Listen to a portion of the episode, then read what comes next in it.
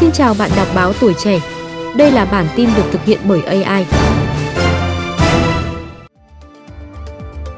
Sau đây là những tin tức thời sự mà chúng tôi vừa cập nhật sáng ngày 1 tháng 3. Máy bay Trung Quốc có Comac sắp trình diễn ở Tân Sơn Nhất. Trung Quốc lần đầu trình làng máy bay C919 ra trường quốc tế tại các sự kiện tại ESO 2024 ở Singapore, sau đó là Vân Đồn, tỉnh Quảng Ninh trong 4 ngày từ 26 tháng 2 đến 29 tháng 2. C919 và ARJ21 là hai loại máy bay dân dụng đầu tiên tại Trung Quốc do Comac thiết kế và chế tạo. Trong đó ARJ21-700 là máy bay phản lực hai động cơ với tối đa 90 chỗ ngồi, còn C919 là máy bay chở khách thân hẹp với tối đa 192 chỗ ngồi. C919 có chiều dài gần 39 m, sức chứa tối đa 192 hành khách, tầm bay tối đa 4.075 km. Theo những hình ảnh công bố trước đó, máy bay C919 có cấu hình ghế tương tự các mẫu Boeing 737 MAX và Airbus A320, 321 với một lối đi ở giữa và hai hàng ghế mỗi bên 3 chiếc. C919 có tham vọng sẽ cạnh tranh với Boeing 737 và Airbus 320. Theo các doanh nghiệp hàng không, máy bay này đang di chuyển từ Vân Đồn đến các địa điểm như Côn Đảo, Tân Sơn Nhất, Đà Nẵng. Việc trình diễn loại máy bay này của Trung Quốc tại Việt Nam, các hãng bay nội địa đang xem xét phương án hiệu quả, đánh giá tầm hoạt động của cặp máy bay C919 và ARJ21 để xem xét đầu tư, vận hành.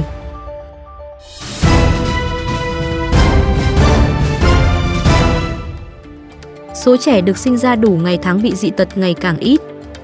Theo giám đốc bệnh viện Hùng Vương, nhờ chương trình sàng lọc tiền sản sàng lọc tiền sản mà số trẻ được sinh ra đủ ngày tháng có dị tật ngày càng ít và những dị tật này có thể sửa chữa được. Cụ thể, khoảng 20 đến 30 năm trước, khi chưa có chương trình sàng lọc tiền sản, mỗi năm bệnh viện Hùng Vương ghi nhận 200 đến 300 trẻ sinh ra đủ ngày tháng, có bất thường bị dị tật bẩm sinh. Từ khi phát triển chương trình này, hiện mỗi năm có khoảng trên dưới 100 trẻ có dị tật. Đa phần những dị tật này có thể sửa chữa được, đã được phát hiện dị tật trong quá trình tầm soát tiền sản, hội trần và xác định có thể sửa chữa sau sinh.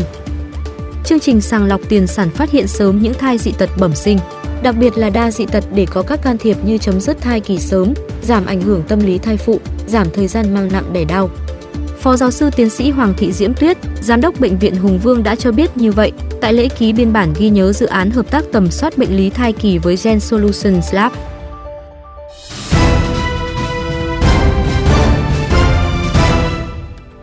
Ống thép Việt vào chuỗi bán lẻ Nhật Bản.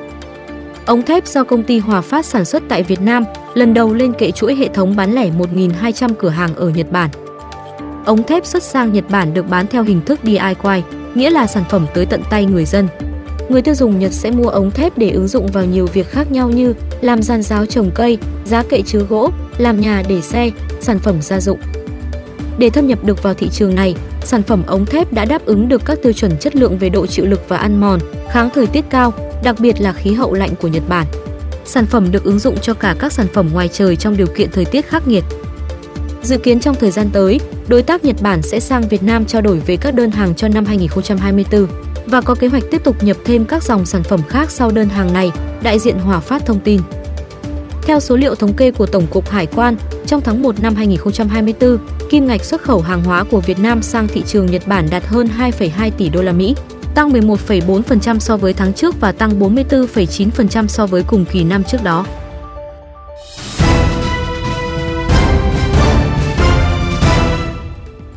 Ra mắt cuốn sách hiếm hoi về bệnh da hiếm gặp. Sách do giáo sư, tiến sĩ Trần Hậu Khang, chuyên gia hàng đầu ngành da liễu ở Việt Nam viết, là tài liệu y khoa có giá trị của chuyên ngành da liễu Việt Nam cũng như thế giới. Do đây là cuốn sách hiếm hoi viết về đề tài này cả trong và ngoài nước. Sách tập hợp các kiến thức, bằng chứng y khoa, quan sát lâm sàng, thông tin về điều trị 50 bệnh da liễu hiếm gặp, đúc kết từ hơn 40 năm làm nghề thầy thuốc da liễu của giáo sư Khang.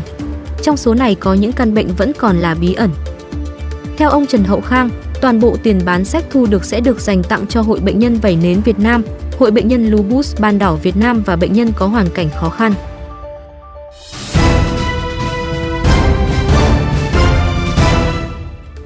Nga cấm xuất khẩu xăng từ hôm nay 1 tháng 3. Bắt đầu từ hôm nay 1 tháng 3, lệnh cấm xuất khẩu xăng kéo dài 6 tháng của Nga chính thức có hiệu lực. Trước mắt, vẫn chưa rõ tác động của động thái này đối với thị trường xăng thế giới.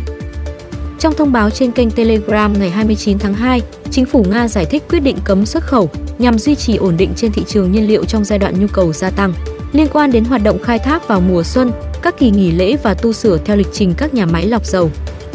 Động thái diễn ra khi chỉ còn 2 tuần nữa là đến ngày bầu cử tổng thống tại Nga, từ ngày 15 đến 17 tháng 3. Một số nhà máy lọc dầu của Nga cũng được cho là đã bị máy bay không người lái của Ukraine tấn công những tháng gần đây.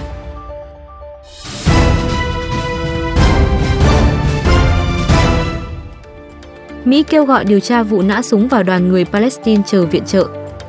Vụ Israel bị tố nã đạn vào đoàn người Palestine chờ nhận hàng cứu trợ ngày 29 tháng 2 đã khiến Mỹ lên tiếng cùng ngày, gọi đây là sự việc đáng báo động nhưng thận trọng kêu gọi điều tra. Từ chuyên cơ Air Force One, người phát ngôn Nhà Trắng cho rằng vụ việc cần được điều tra kỹ lưỡng và nhấn mạnh bi kịch này cho thấy viện trợ nhân đạo cần được mở rộng hơn nữa đến giải Gaza. Theo giới chức y tế giải Gaza, ít nhất 112 người chết và 200 người khác bị thương trong vụ việc xảy ra gần thành phố Gaza. Israel bị cáo buộc đã nổ súng bắn đoàn dân thường Palestine, một thông tin theo Avi bác bỏ ngay lập tức. Người phát ngôn của lực lượng phòng vệ Israel khẳng định nước này không tấn công đoàn xe viện trợ và những người thiệt mạng là do dẫm đạp trong lúc tranh nhau hàng tiếp tế. Tuy nhiên, Hamas đã bác bỏ các giải thích của Israel và cảnh báo sự việc có thể gây nguy hiểm cho đàm phán ngừng bắn, thả con tin vốn được kỳ vọng sẽ diễn ra vào tuần tới.